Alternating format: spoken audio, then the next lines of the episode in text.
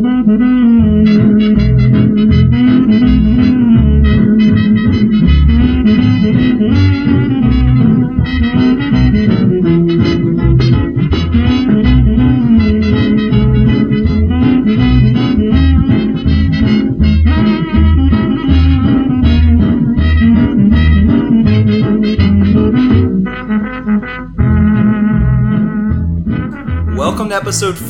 43 of the Swampflix podcast. My name is Brandon Leday. And I am James Cone. This is the podcast version of the movie review website Swampflix. And we are recording in 7th Ward, New Orleans. And we are not talking about horror films this episode. We're banning it after three in a row.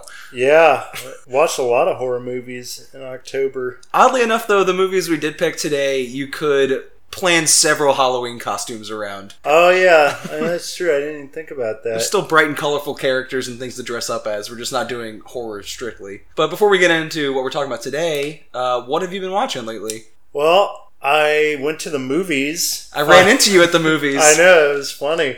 That was the first movie I've been to in a while. Months, yeah. Yeah, I saw Killing of a Sacred Deer. The new Yorgos Lanthimos. Yeah, who is one of my favorite directors. It was kind of funny. I was leaving the Florida project for a second time, and then ran into you going to see that one. I wanted to see that. It was a toss up between that, but I I liked it. His movies always kind of I have to process them and think about it for a few days after, so I don't know if I fully wrap my mind around the film as a whole, but I definitely dug its like pitch black humor mixed with like just terrifying ambiance there were definitely moments in there that I think stand up with some of his best work, but I don't know if I'd quite put it up there with like Dogtooth, but I still really enjoyed it. You saw it as well, didn't yeah, you? I went back the next night to watch it. I liked it, but kind of the same reaction I had to the lobster. I like appreciated it more than I like had any fun with the humor. He has such like a dry, ironic that detachment. stilted dialogue definitely takes a, a little getting used to. I really like fake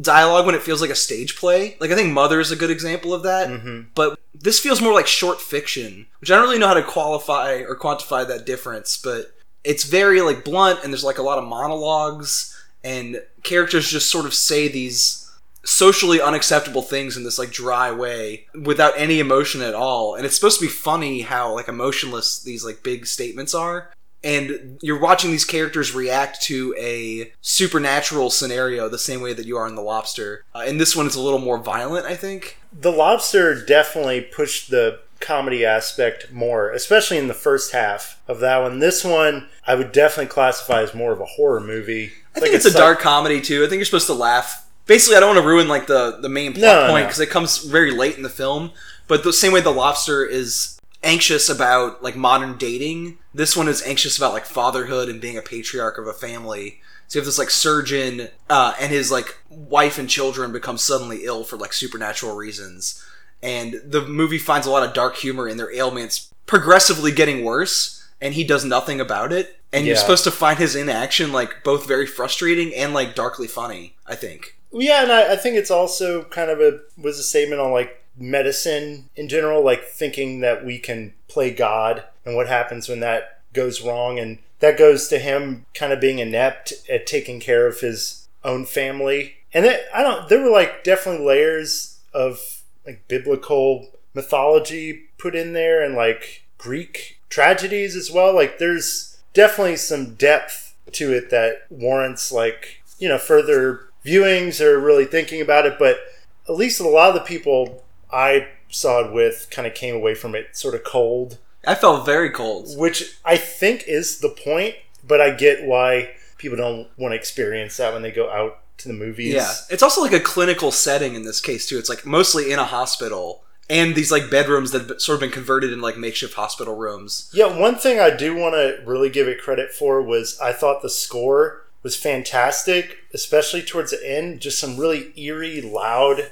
There's this Sound. one moment where someone takes a bite out of their own arm, and the most hideous sound you've ever heard on a soundtrack like takes over. Right, It's I this, like put sharp- my hands up to my ears. It was so sharp and high pitched. Yeah, we're like used to seeing worse gore on screen, but the combination of the image and the sound together was really gross. Yeah, th- and I think that mixed with also there's a lot of like reminded me of Stanley Kubrick especially in like The Shining. Just these beautiful shots of just long hallways, and from that aspect, I thought there was a lot to admire. Yeah, like Kubrick and like Dead Ringers, the Cronenberg movie. But I think both of those movies are funnier than this one. The biggest laugh I got out of this movie, besides just like the absurdity of the scenario, was uh, Nicole Kidman like watering her plants at night. Like there's something like amusingly sinister about her just like doing her gardening in the middle of the night with this like blank expression on her face. But the rest of the movie was funny in that like intelligent, like reading the New Yorker kind of way, where you're like, "Huh, that's that's clever. Or, that's a weird thing to happen." Right? Not it's not laugh out loud. Yeah, funny. It's more cerebral. But anyway, I, I think if you've seen his other movies and you're down with his style, mm-hmm. this is still in that same vein, and I enjoyed it.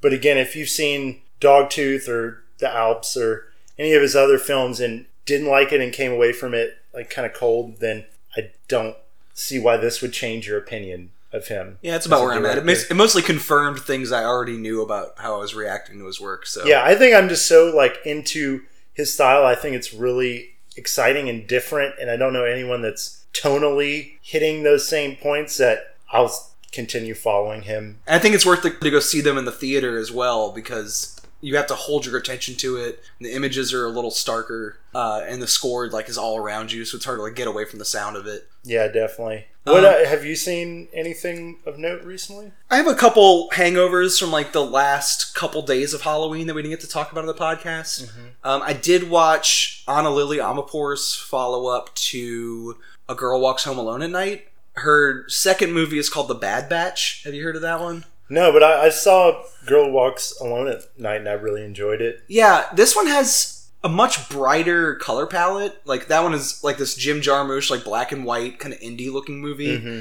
Uh, this one is bright bubblegum pop colors, like people wearing these like happy face print things that are like bright banana yellow and like speedos and neon lights and all this stuff. Uh, and it has the same like really cool eye that she brought to A Girl Walks Home, and it's also a violent horror film the way that one kind of is.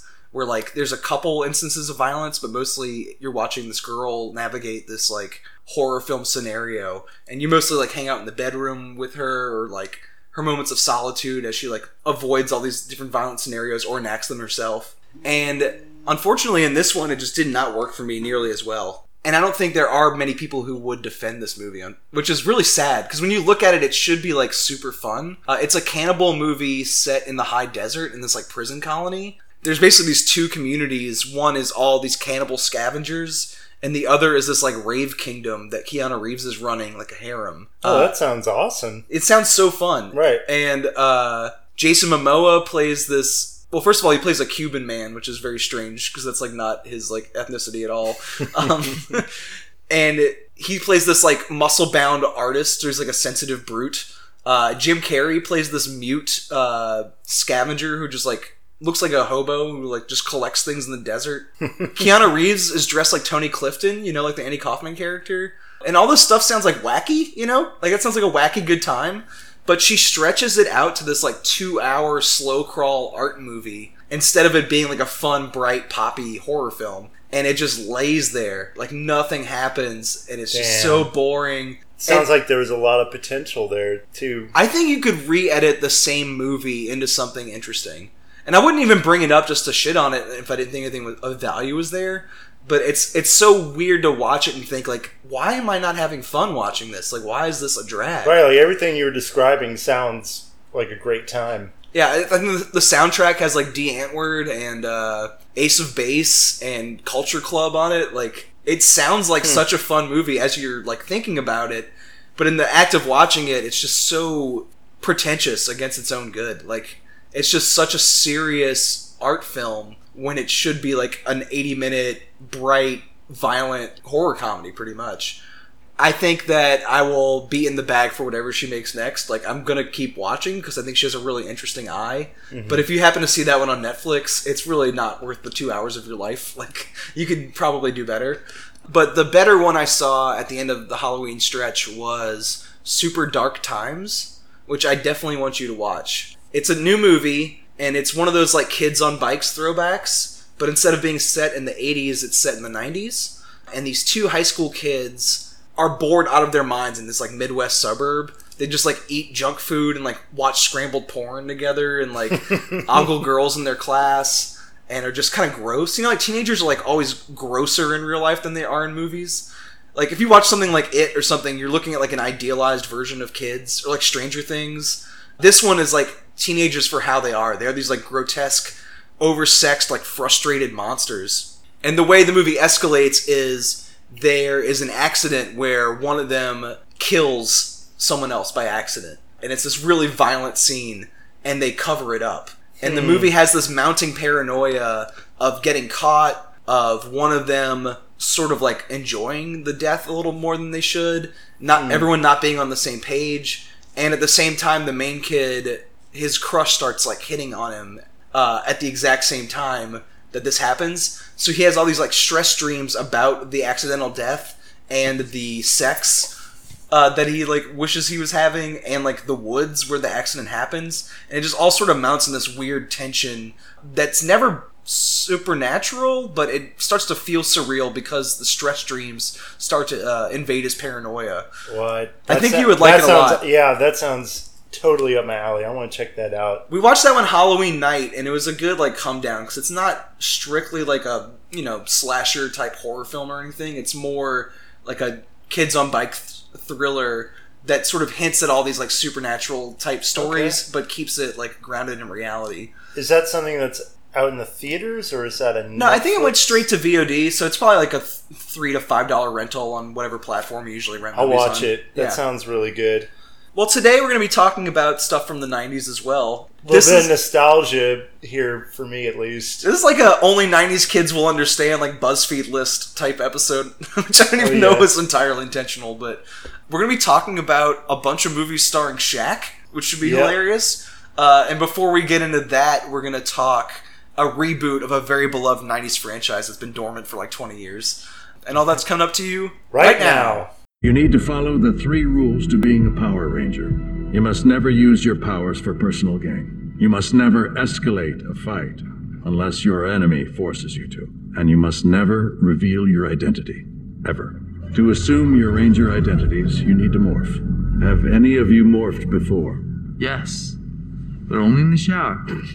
Okay, okay, let's step into the footprints, please. And now it's time for our movie of the minute segment. This is where hosts of the show bounce back and forth recommending films to each other. Uh, it was my turn to pick this time, and I made James watch a movie I saw in the theater this year that I absolutely went apeshit for after expecting like nothing special out of it. This is the 2017 reboot of the Power Rangers franchise, which has sort of been on television on and off since we were little kids, but uh, hasn't been in a movie theater since 1995 when Mighty Morphin Power Rangers was released. See, I saw that one in the theaters. Me too. Really? I, I wish I would have saw this one in the theaters, though. This one is a very different take than the original. The first one is in that 90s sweet spot where like everything was about ooze. Uh, I think the uh, villain's name was Ivan Ooze. Ivan Ooze, yeah. uh, and it had like a very quick like Ninja Turtles movie inspired like superhero narrative to it. The 2017 Power Rangers reboot is a little closer to the Stranger Things type thing where it's like a spooky 80s throwback a little bit. Um, it reminds me of like Flight of the Navigator or The Explorers, the Joe Dante movie, uh, mixed with The Breakfast Club. Uh, you have this group of high school students who are serving Saturday detention together, and they're all of different social, racial backgrounds, and they are pretty much complete strangers until they end up in a quarry one night uh, at the old abandoned gold mine that happens to be in town, and they find five power gems from outer space. And they get in a train accident and all seemingly die in a van together, except they wake up the next day with superpowers and aren't really sure what to do with these new abilities. And it isn't until the last 30 minutes of the film that you see Power Rangers, people in these like Japanese superhero costumes fighting a giant kaiju creature created by Rita Repulsa, who's the vi- villain in the original series. Which I think the original series was a Japanese show that was then redubbed in English Right. with like American actors filling in the segments where the kids weren't in the suits.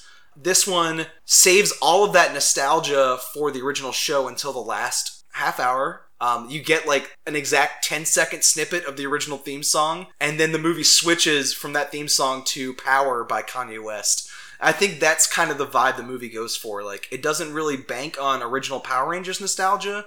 It tries to like edge it up until a new like 2010s persona, so the kids like who have never heard of the original show would enjoy it, while still like playing the the Breakfast Club, Fly the Navigator style nostalgia for like the older crowd, so that people can sort of meet in the middle.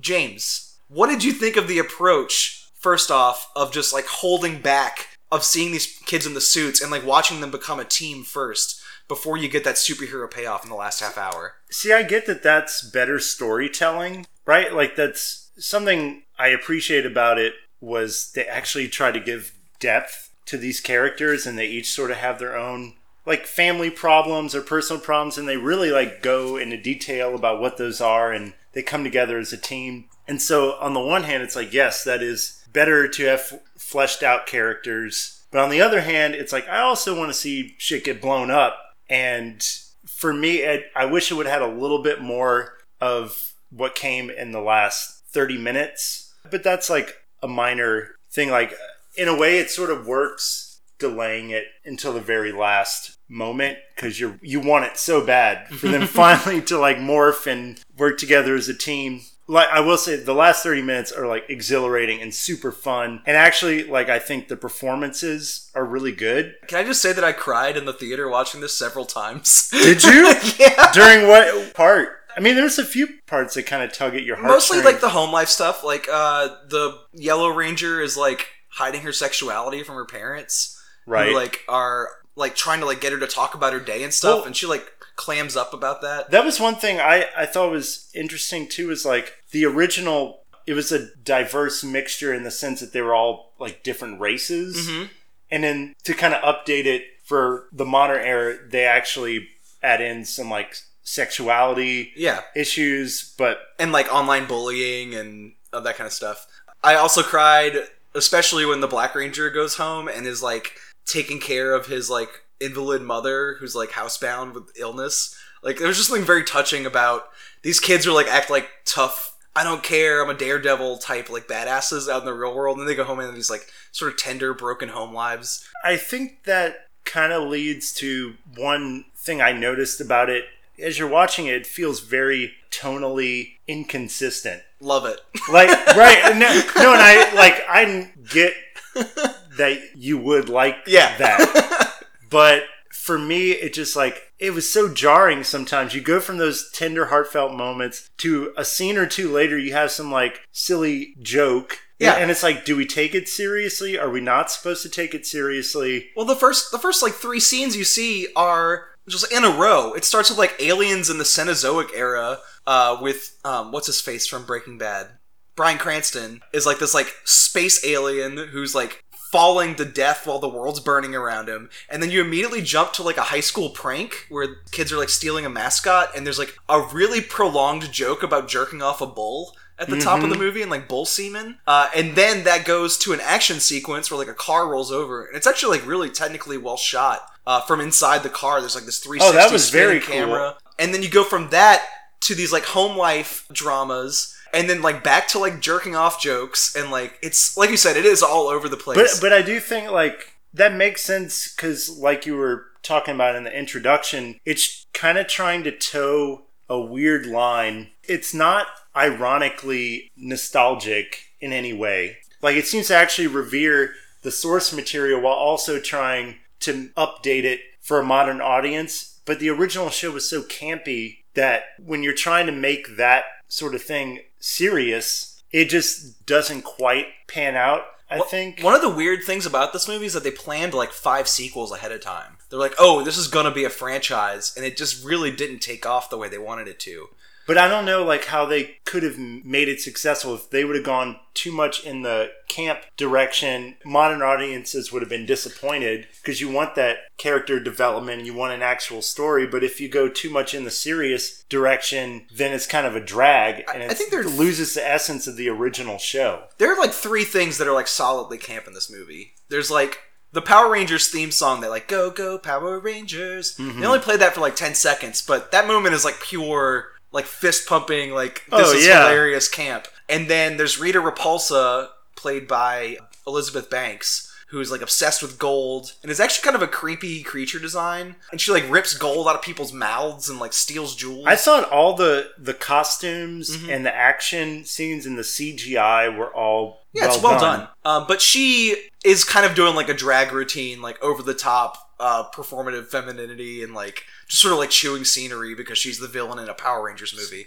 It's needed, and she does the role very well. Mhm. And the third thing is that, as emotional as I got about this movie, it is a two-hour long Krispy Kreme commercial. I, I don't know how I feel about that. Like the blatant marketing of it. I don't know. I guess that's par for the course, but it was just you know other movies have had product placements, but this one felt so blatant And they in your it- face. They do it on purpose too. They're like winking at you. Like she's like holding one of the kids up, and is like, "Tell me where this like." Whatever the fuck MacGuffin she has to get. the crystal or something. Who gives a shit? But she's holding the kid up. She's like, "Tell me where it is. This thing I need to enact my evil plan." And he's like, "It's at the Krispy Kreme." And she pauses for a second. She's like, "The Krispy Kreme. This must be a very special place." And he's like, "Oh yes, it's very special indeed." I, I kind of cringed. I love it so much. But I did like it when she shows up and there's the scene of her eating a donut. donut.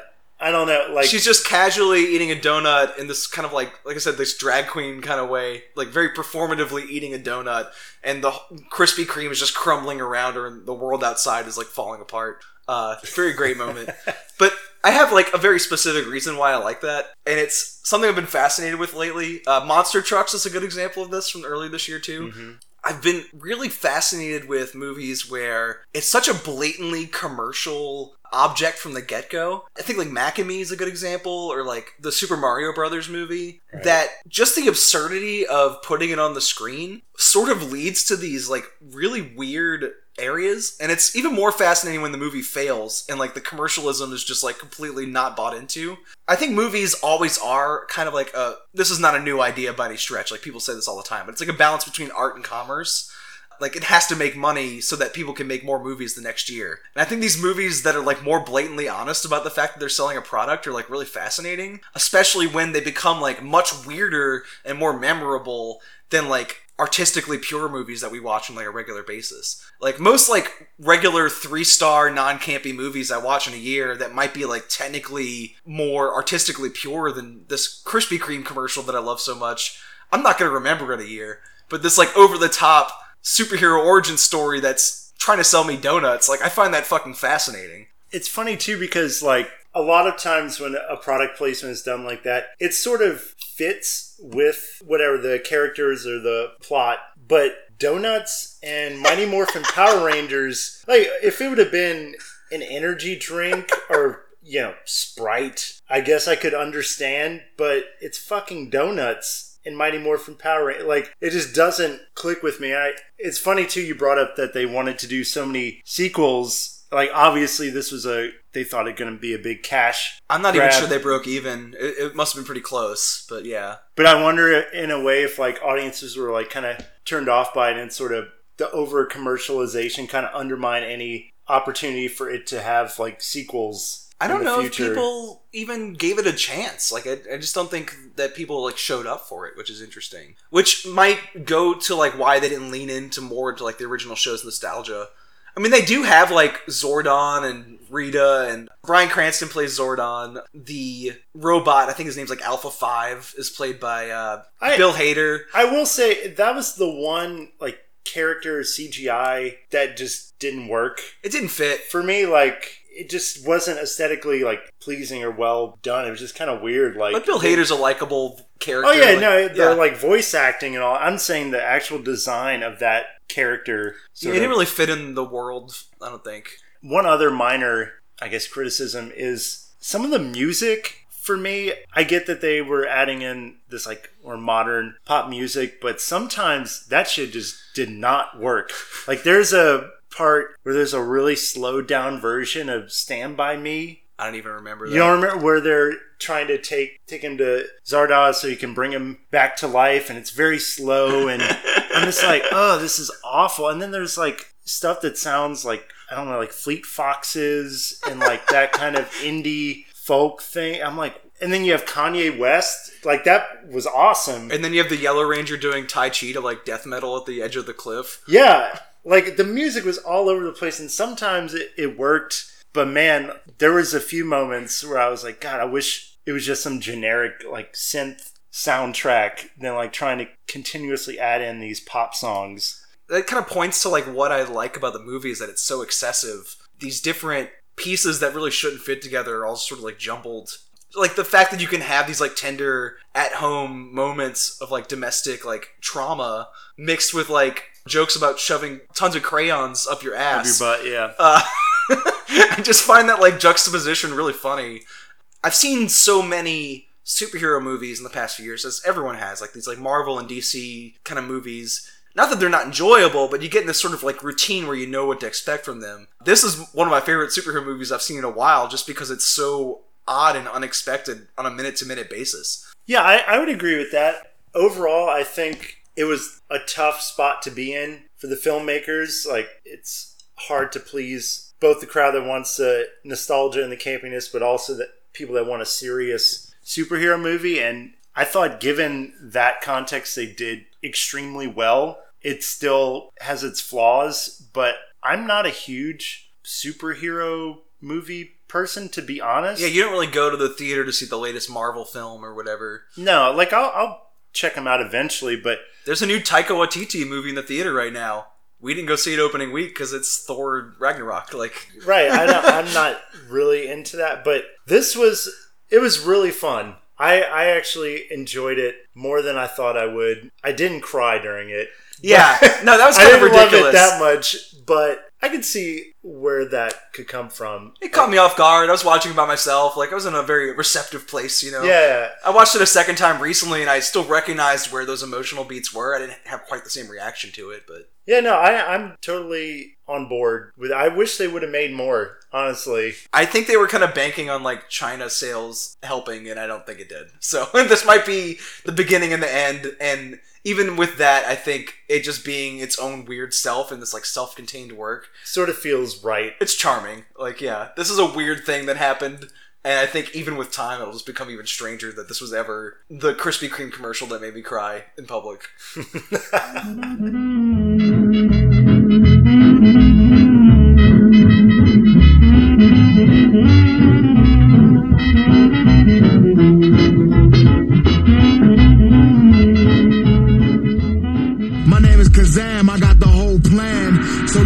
the man, cause I'm the Sultan of Sam.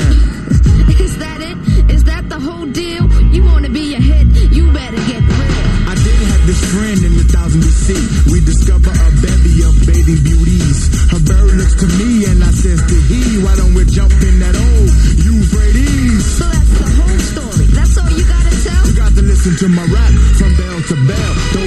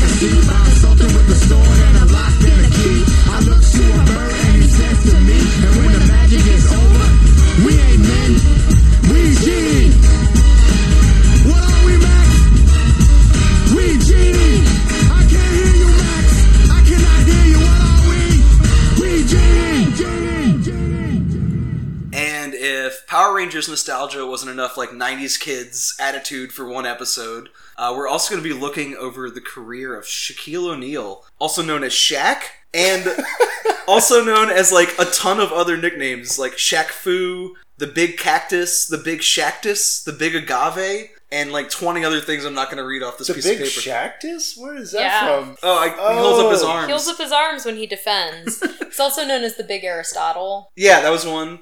Joining us for this conversation is our friend Julia Broussard. Hi. And Julia is the biggest Shaq fan I know. She's our Shaq expert.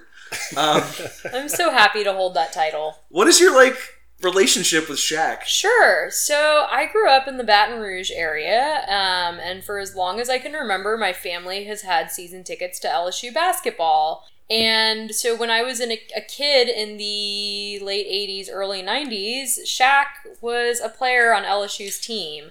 And one of my earliest memories of LSU basketball is watching Shaq dunk so hard that the goal broke and they had to like stop the game for I don't know, it felt like forever. It may have only been like 10 minutes to go somewhere in the depths of the stadium, get a new goal, and put that in place. So Shaq was like a mythical figure when I was a kid. One time we went to go get our car repaired, and the mechanic was like, Hey, Shaq was in here recently and got new speakers. Do you want this piece from his old speakers? And my brother and I were like, yes, and that became a cherished possession. Oh my god. Um, I promise I'm not stalking Shaq, but um, I do have empty cans of Soda Shaq in my office at work right now. Yeah, that's one of like his many brands, right? Because he has like soda, Yeah. he has tea, he has a podcast that I listened to a couple episodes this week called. He has a podcast. It's called The Big Podcast with Shaq. and even if he wasn't like a mythical figure in your like childhood, he's also just like seven foot one and like over three hundred pounds. he is. He's a monster of a man. Um, and has been his whole career, and it seems like that's mostly where his like basketball prowess comes from. It's just the fact that he's this gigantic monster. yeah, this is kind of a debate in the basketball world about how talented is Shaq actually. Um, he definitely can play basketball. I'll leave it I- at that. I, I don't know, man. He's very quick. At least he was, you know, early in his career. Yeah. He's like a great defender. I don't know. He's got power. I, I think he's one of the one of the greats. Like you can't just say because of his physical attributes. Like that's the only reason. and he's been a pretty impressive genius as far as just like extending his career. Like uh, one of his most famous controversies, I think, was when he like left LSU early to join the NBA, which ended up being like a really like good move for him, and he had a very long career on multiple teams, multiple championships. Uh, he has like the podcast. Uh, he has four rap albums, Four. which aren't Wow. Some aren't bad. they're not that bad. Seriously. And it's not that he's like a specifically like great rapper, but he works with like people Good producers. like a tribe called Quest and like Wu Tang Clan, like respectable people, maybe more so in the '90s than now. But you know, he also had like two reality shows. He has like public feuds with Charles Barkley that he always like plays for like humor and keeps himself in the headlines with that. He's just He's become a deputy of several police stations or Yeah. police departments. I think like Miami, somewhere in North Carolina. He apparently has gotten a PhD, or maybe it's an EdD, a doctorate nonetheless, through an online university. he mentioned on the big the big podcast with Shaq that he uh, has several degrees. Like he holds that like, fact pretty high up. Also, just from what I know growing up in this area, is like he does a lot for just the community, especially in like Baton Rouge, but also like New Orleans, uh, West Bank. He just like seems like a really good dude. Yeah, yeah, that's where a lot of my love comes from. Like, it was definitely fun watching him play at LSU and following his NBA career, but he also just seems like a genuinely fun and nice person. Yeah. One time I had a dream that Shaq and I were at a beach house together and we were like coming back after I don't know what we were doing and someone had left crab shells everywhere and he like lifted me up and was like, Someone made a mess in here. Let me carry you over oh, these Oh, crab wow. shells. and I woke up the next day and I was like, you know, real Shaq might do that too. He would have done that totally. And we're gonna be talking about a couple kids movies today, and I feel like befriending someone who could take care of you that way, just because they're so big, is like probably a good part of his appeal. Also, he was recently involved in the WWE, which is something that What? was I, uh, which my I interest. totally forgot that he was in the Royal Rumble. Yeah, he was at WrestleMania like a year and a half ago, and Oh completely right, it was slipped my WrestleMania, mind. not the Rumble. Okay. Well, yeah, it was like the big Andre Royal Rumble match at WrestleMania, Got- yeah. and he like kind of squares off against Big Show, and they were like teasing a because Big Show is like a man equal to his stature, is another gigantic Ooh. person, uh, and they kind of square off and tease like a feud that never actually came to anything, probably because Shaq got bored and like didn't want to do any WWE stuff after a minute. But um, yeah, the man is around. You will see him endorsing things. You will see him hosting late night TV shows and just doing all kinds of things that have nothing to do with basketball just because he's like an affable, lovable person. The first movie, though, in his very short lived career as like a feature player in films was Blue Chips. Very early in his career, right after he switched to the NBA from college basketball. Uh, and it's a movie about college basketball, directed by William Friedkin in 1994. So this is two years into him playing for the Orlando Magic. This is a movie that's more or less about a Bobby Knight type. And Bobby Knight stars in the movie, it, not stars, Bobby Knight cameos in the movie as himself uh, to sort of like give that narrative authenticity along with some other college basketball coaches from the 90s. Nick Nolte stars as the Bobby Knight archetype. He's this hothead coach for a college team who likes to run a clean program, which means that he does not participate in point shaving and he will not bribe players to come to his teams to like stack up the talent the way that his competitors will because it is against the league rules.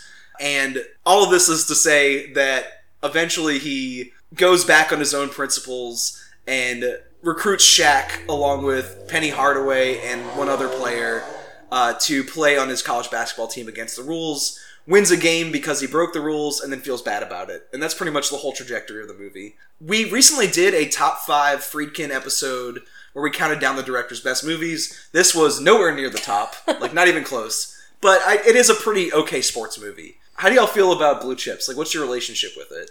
So this was one that I grew up watching as a kid. I think partially because me and my brother were like, "Yeah, Shaq, basketball." I remember it being fairly entertaining as a kid, and that's kind of my take on it as an adult too. Yeah. It wasn't a bad movie, but it mm-hmm. also didn't really enthrall me. Yeah, I think sports movies are hard. Like, it's really hard to shoot a basketball game and make it more exciting than actually just watching the basketball game live. So I think that's a big Yeah. struggle in the movie is Friedkin's trying to create this like energy by having like real players and a lot of up close shots with like the actual basketball, but it doesn't quite lead to like the enthralling feeling you should like watching a sports movie. That seems like the moments when he gets most excited, like when he's playing with the games. Like, Yeah. he'll show the countdown clock on the edge of the screen, kind of like you're watching a television broadcast, or he'll slow everything down to this like really terrible psychedelic music to like sort of give you the feeling of like the game going the wrong way. Mm-hmm. It almost feels like you're watching The Doors, the uh, Oliver Stone movie, for for a quick second. But mostly it is played pretty straightforward, except with these like network the movie type monologues where like Nick Nolte just sort of goes off and like tells the truth uh, I directly think to that's the camera. the movie's strong point. Really, is Nick Nolte's performance. He's Yeah. good. He's really good, and I honestly, speaking of Shaq, I wanted more Shaq. It's This- 40 is- minutes before you see Shaq in this movie. and he is one of the best characters. The fact that he doesn't want to accept the bribe, and he's actually like super intelligent guy that's playing dumb. Like there was a lot of interesting stuff they could have done with this character, and they don't. He just has a few scenes that are some of the most memorable scenes in the movie, and he just kind of hangs around. I don't know. They could have used him better. I think. His character name is Neon Boudeaux. He is from Algiers, Louisiana, which this movie would have you believe is like a third world country, but is literally just across the river from where we're sitting right now. No, they had to take a shrimp boat there and go through like jungle-like conditions What was that? before I've been to the West they got it's not to that bad. a, a row of dilapidated shotguns. Yeah, and the, the houses look like something in the Ninth Ward or something. Like, Yeah. it looks like Algiers Point. It's not Yeah. any remote location. I thought it was mo- like they could have just shot in like Haiti or Yeah. something. Like that's what it felt like.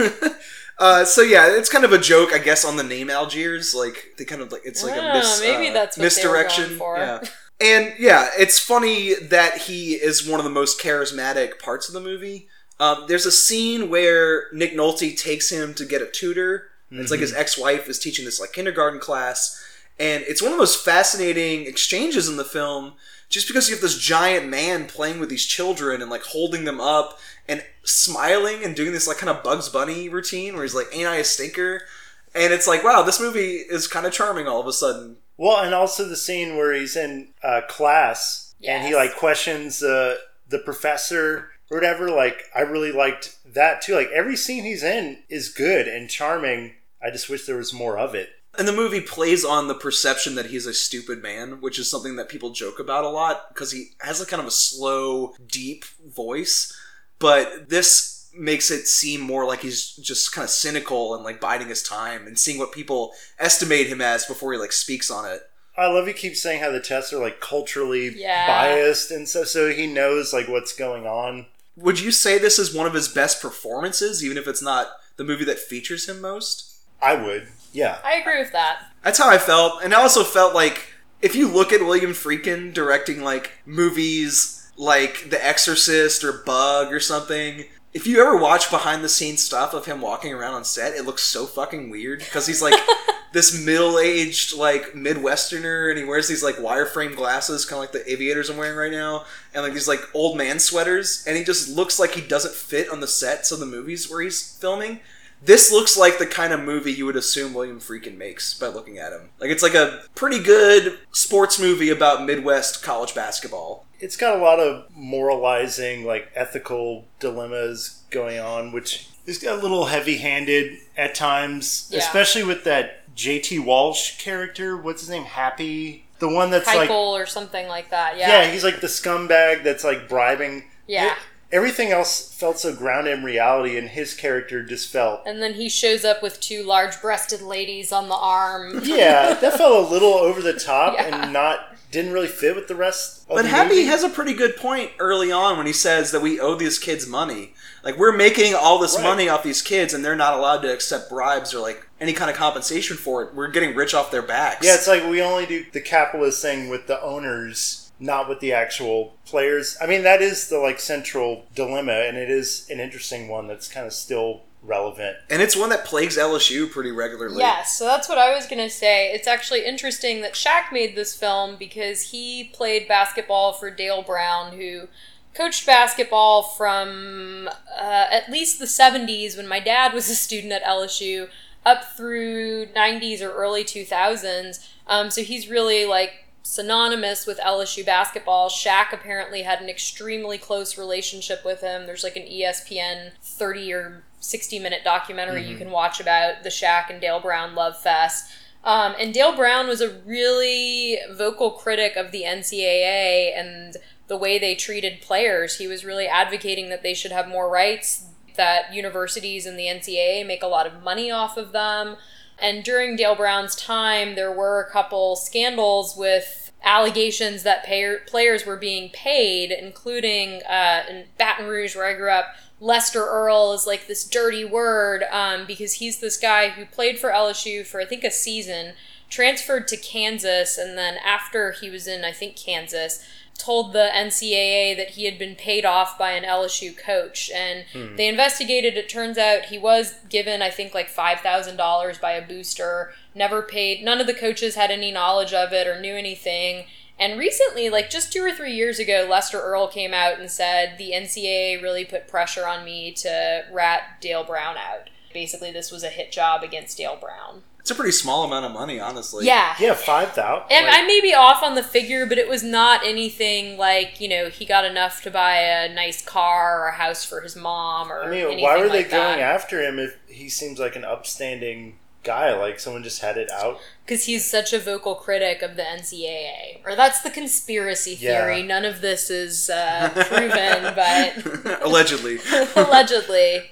And another like good meta context of the movie too is that Penny Hardaway was sort of like scouted by Shaq on Yeah. the uh, set of this film.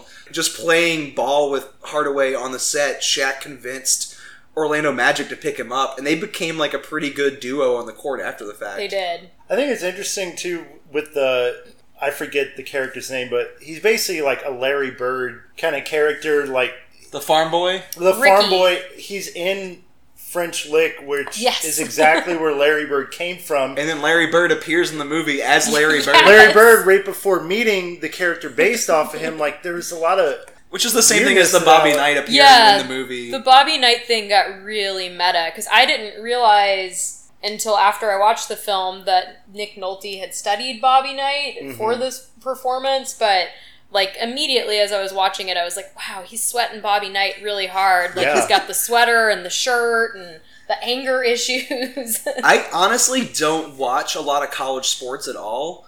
Um, and even I knew when I saw Bobby Knight on the screen, I was like, "That's Bobby Knight. He's like a pretty recognizable figure. Yeah, I think that's one of the things that's most interesting about the movie is just its blending of reality and this fictional story and the meta context. Did you ever go to LSU? I did. I got my master's degree there. Oh, wow. Another another Shaq fact. My master's is in social work from LSU, and the parking lot where I would park every day that was closest to the social work building is right behind the Pete Maravich Assembly Center where LSU plays. And midway through my two year master's program, LSU erected a life size statue of Shaq dunking and breaking the goal. Wow. And so every day on my way to class, I got to walk past that. And on graduation day, we took a photo of me in front of that statue in my cap and gown. What? Yes. Commemorating two great moments in my life. James and I both met at LSU at- in the dorms, and then we dropped out together at the same time. and moved to New Orleans and finished here. Um, so not quite as a success story as that. I don't even think we made it to see that statue get erected. I know. Now I want to go see. it. I don't know if I've ever seen it in person. It's Yeah. a pretty sweet statue, I have to say. Speaking of sweetness, this next movie is the sweet spot. This is like the whole reason to ever do a podcast about Shaq movies is to talk about this 1996 gem, Kazam, in which Shaquille O'Neal plays a rapping genie, discovered in a boombox by a small child played by Frank Capra, who later went on to play Weevil on Veronica Mars. Shaq is in his element here. He is doing his full Bugs Bunny routine with like the laws of physics completely thrown out the window so that he can just do whatever he wants at any moment, except that he has to fulfill three wishes for the small white boy in New York City. I saw this movie in the theater with my dad and my brother, and I was enraptured with it.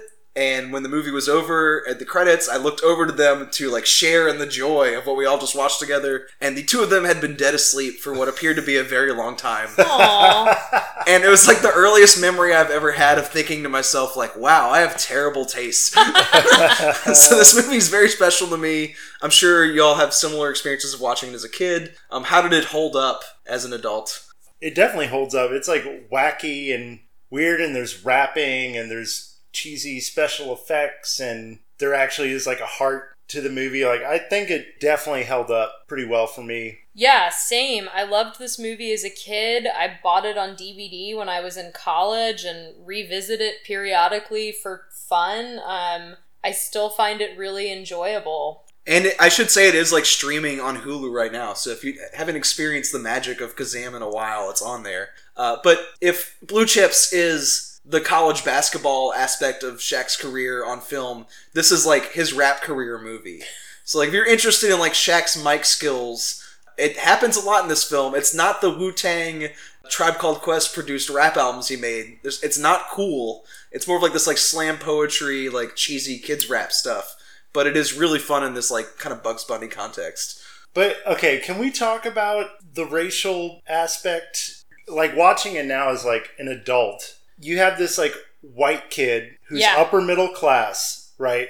Because you see his mom's apartment, but he's dressed in like rags and he's dirty and he's into hip hop and he gets his genie who at one point he literally says, I own you. Yeah, So the genie character goes on to start this like rap career where he basically gets exploited by this music producer type.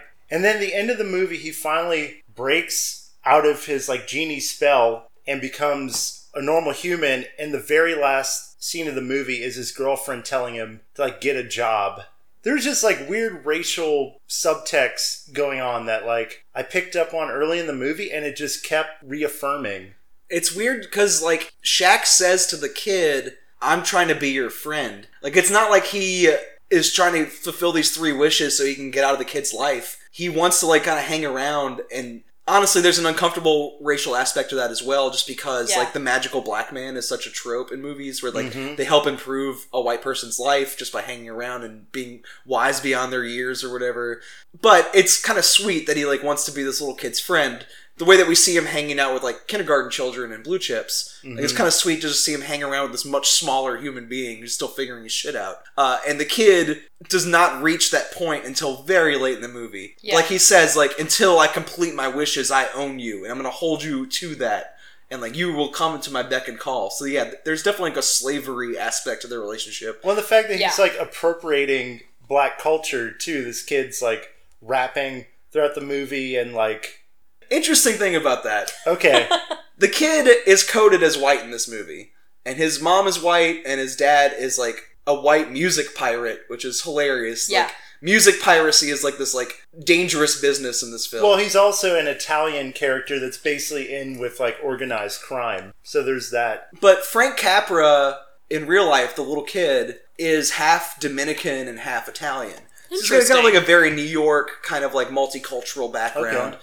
And on Veronica Mars, he plays a Hispanic character. And like the one of the main points of the show is how this kid and his like group, this like motorbike gang, kind of are discriminated against by the rich white kids in town. So it's hmm. kind of weird how his career like moved from him being this like white hip hop kid to like this Hispanic motorcycle gangster. But how, how did you feel about the like racial aspects of Sh- Kazam? Yeah. As were you even thinking about that? no, yeah, this this time around, so the previous times I've watched this movie that did not enter my consciousness at all, but this time I definitely had a moment where I was like, "Wait, Shaq is a slave and he's this Yes. kid slave and this is weird."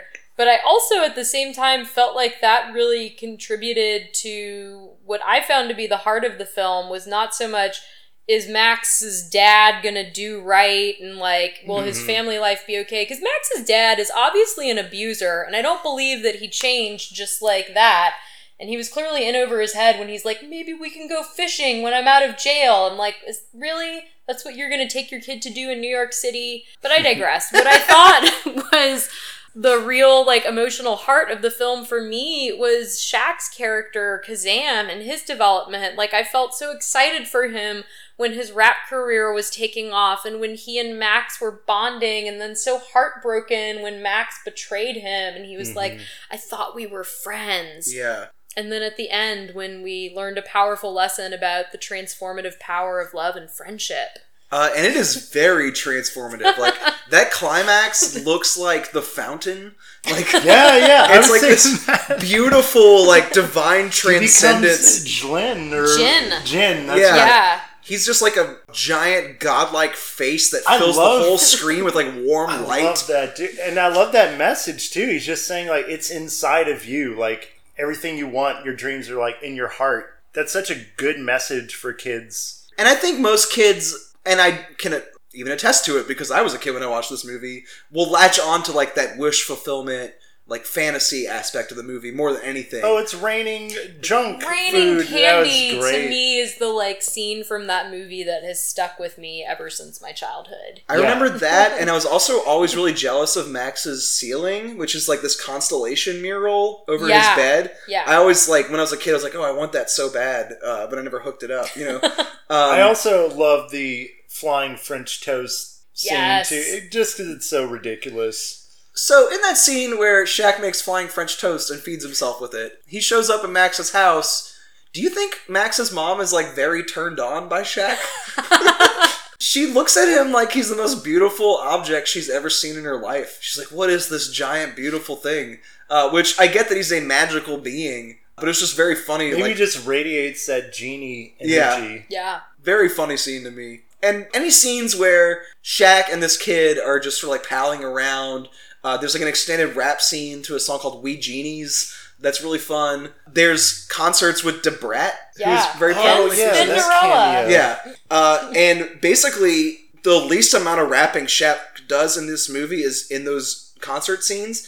He mostly holds up this boombox that shoots sparks over the crowd. He just says "I am Kazam" over and over and over again. Uh, and that's the stuff you really remember. I just feel like watching it now is if you're going to be at all critical about it, like that's when the racial dynamics start to like kind of creep in and sort of like spoil the fun a little bit. Yeah. Well, just speaking of like batshit crazy moments, like I kind of forgot that he turns the main villain into a basketball And then and then dunks, him into. Yeah. into a garbage disposal. Yeah. That scene is not in my memory bank, and I watched it again. I was like, "Oh wow, that's really weird." I guested on an episode of uh, Jean Pod Van Damme. It's is my friend's Jean Claude Van Damme podcast. Uh, and there's an episode we did where JCVD teamed up with Dennis Rodman, and What? Dennis Rodman Oh, are you and talking about Double Team? Double Team. I've seen it. I saw it in the theaters. super fun movie. Uh, there's a scene where they jump out of an airplane and a parachute forms around them in the shape of a basketball and saves their lives. And then later in the film, Rodman gets a rebound and somebody goes, Rebound! I was thinking of that during this movie because we have no idea that Kazam has any interest in basketball at all. Like, it's just that your knowledge of Shaq as like a personality that like a joke about free throws or uh, him dunking the villain into a trash chute even means anything to you. Like it has nothing to do with this character in the film. It has everything to do with like Shaq as a real life personality. Yeah, I didn't even think about that. I just that- accepted that he would be turning the villain into a basketball. There's that like meta context. Like Well, here's an interesting thing. This movie came out the same year as Space Jam, Oh. and I think they're kind of like of the same cloth. yeah. Uh, Space Jam, obviously a better funded film. This is a little cheaper. But I think what's interesting about that, and it, this kind of like goes to show like Shaq as a personality, is that in Space Jam, Michael Jordan plays like the serious straight man to Yeah. Bugs Bunny's like goofball. And in this movie, Shaq is the goofball Bugs Bunny character. He is like the mischief. I read some quote from him where they're asking him if he like regrets making it or whatever, and he was like, "Look, I grew up as a kid wanting to be in a movie." And if someone's going to give me $7 million to play a genie in a kid's movie, like, I'm going to do it. That's pretty much what it felt like. He just, like, he went with it. He gave it 100%. I really enjoyed it.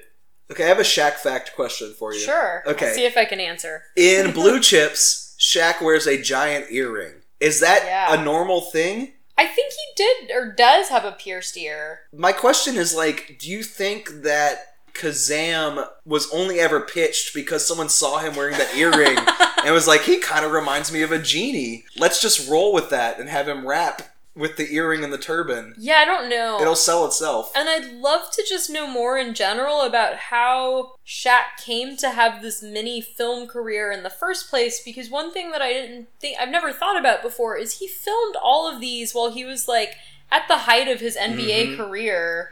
How does that work time wise and with the off season? And it looked like he was doing some of his own stunts in some of these films and Dangerous. Yeah, like Well, I think Kazam was filmed when he was um, on the Olympic team. Ah. Because I, I remember reading they had to like work around his schedule, and he was really only on set for like a week or two. But he like impressed everyone because he memorized like all of his lines. Like he was on point and like well prepared. So you Well- gotta respect Shaq, man. He fit shooting a freaking movie in there while he was training for the Olympics. Well, this kind of goes back to like my Power Rangers point is that like Shaq is a commercial product at this time more so than he ever would be in his career again. Yeah. Like if you're going to make a few movies off the back of like Shaq being a celebrity, that was the time to strike while the iron was hot. And I think Kazam is the one that actually fulfills like the absurdity of making a Shaq movie. Like building a whole movie around this like rapping celebrity who's not known for his rap career as quickly as you can to like make as much money as you possibly can and it actually leading to this like absurd weirdly artful film especially when it gets to that transcendent the fountain conclusion like it feels like they reached some like sort of weird artistic absurdity kind of by accident just by chasing this like commercial cash in Well, I do think with his next movie that we're going to talk about, Yeah. it's kind of diminishing. yeah the bloom was off the rose after that uh, the next film is steel from 1997 which even as a kid i heard from other children don't watch that that's bad Yeah, that's kind of my memory too. This was a first time watch for me. Was it for y'all as well? This is definitely the first time I've seen it in its entirety. I feel like I maybe saw bits and pieces on TV as a kid, but also had been told like Yeah. steel's not worth your time. Yeah, same here. I think I caught some on like a random afternoon on TV, but yeah, this was the first time watching it all the way through. Considering how many times I saw Space Jam and like Kazam as a kid, Yeah.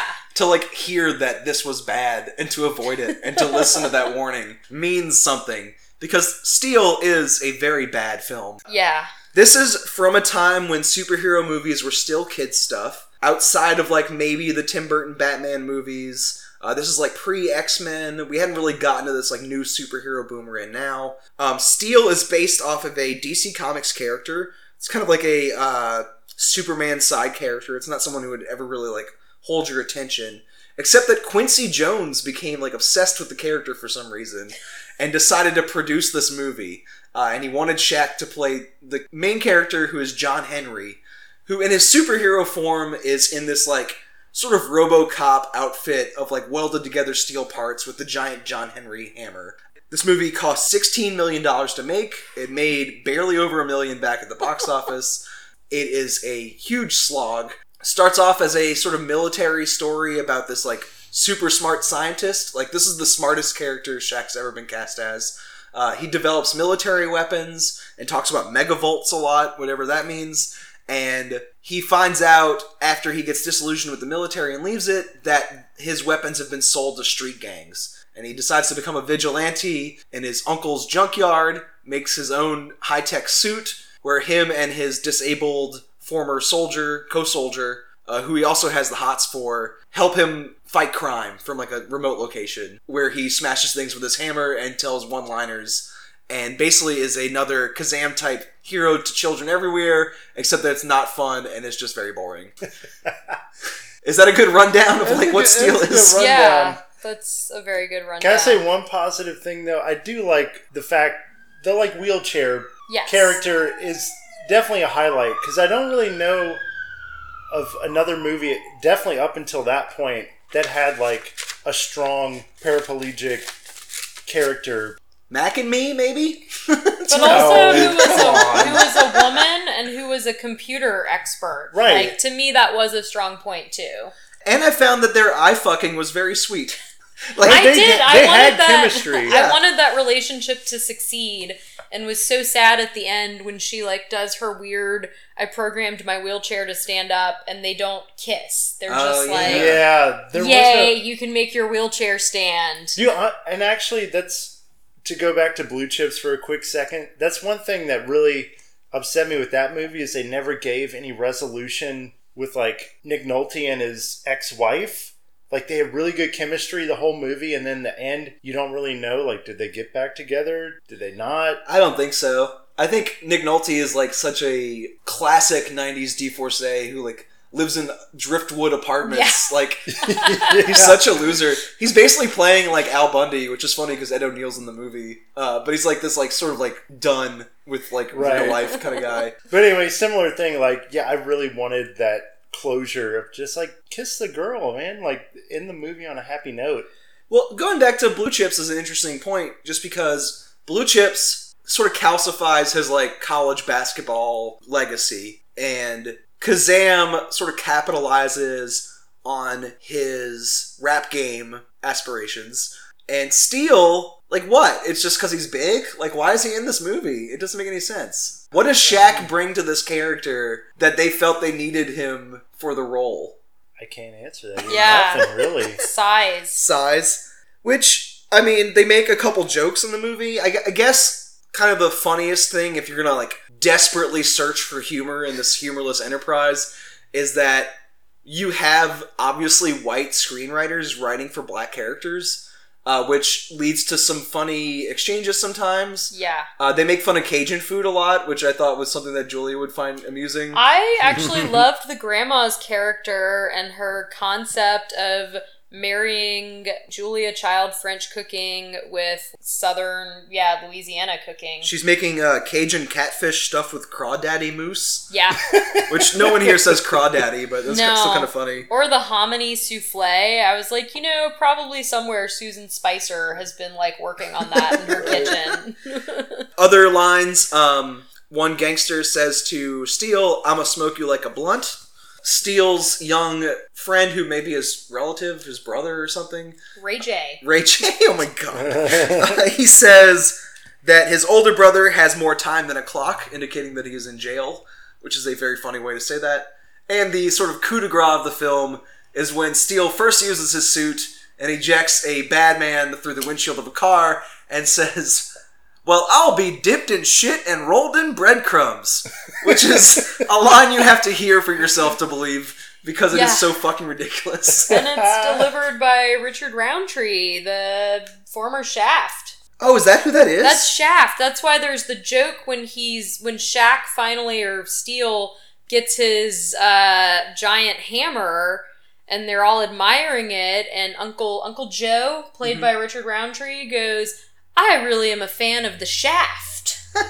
What? I thought that was a joke about the hammer being like sexual. I did not It get was that a at Shaft reference. I Wow. didn't know that was Richard Roundtree. That was that's good. Yeah, so there were some jokes that were kind of call outs to like these people's personas outside the film because they also kept making jokes about Steel or John Henry being terrible at basketball and never being good at the free throw.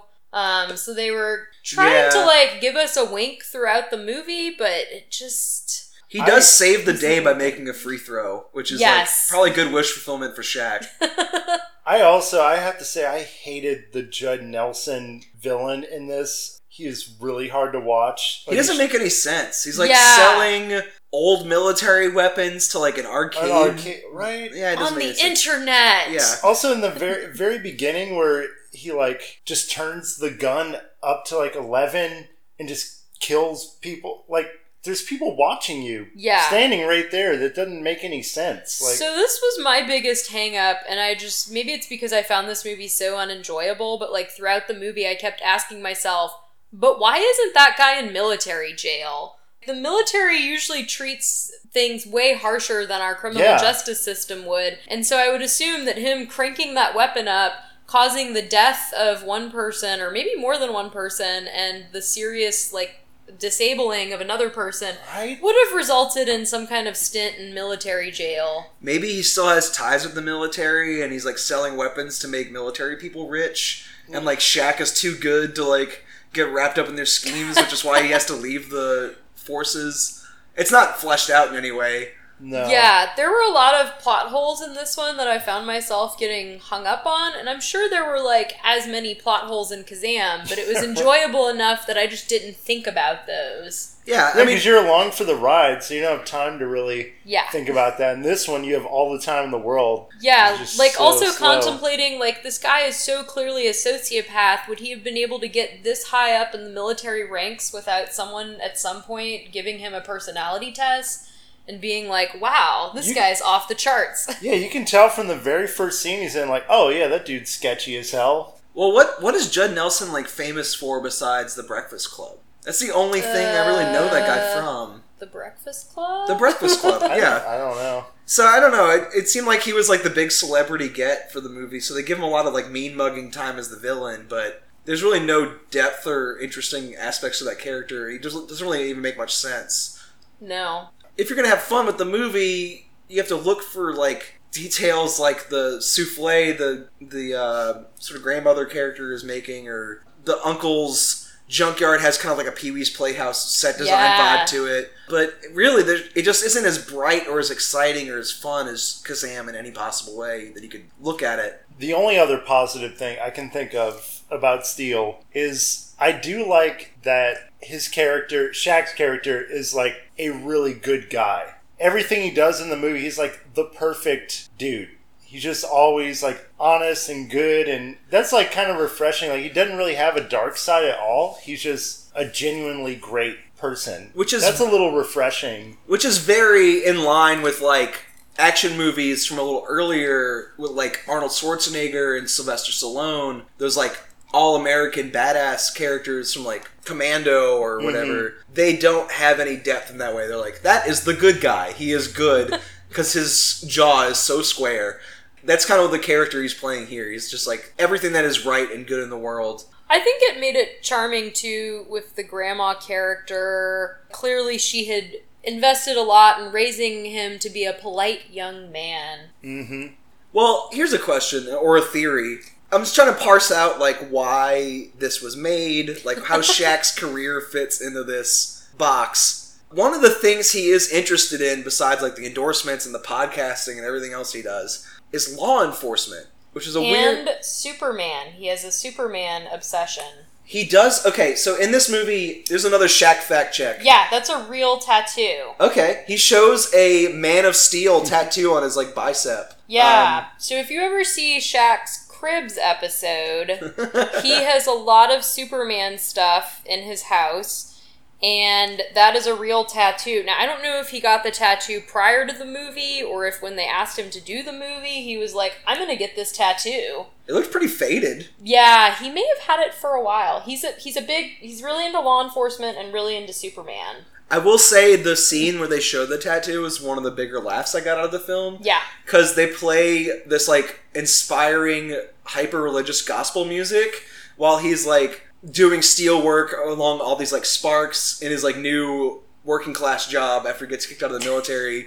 And there's all these like hot ladies in hard hats Yes. walking around, like looking him up and down and like taking in his like whole body and like kind of like making little faces to themselves. And it's it's like a really funny scenario just to watch him do that, divorced from the rest of the, the narrative. Um, but just going back a second, he is very interested in law enforcement, and like I think he was like an honorary deputy with the LAPD or something, and is like he's always every now and then putting out his feelers to be like the sheriff of a small town somewhere. Yeah, I'm kind of surprised we haven't made a reality show like the Steven Seagal Lawman one that we had down here in Louisiana. I would watch the hell out of a I'd reality much show. watch Shaq What be if- a cop oh than my Steven God. Seagal. Well, Shaq seems like a good person. Steven Seagal seems like a monster. And what if what if we had Shaq like responding to New Orleans stuff, but not the serious stuff, more like this person's drunk and passed out on the sidewalk. Right. Like what if you came to and Shaq was standing over you in an NOPD uniform?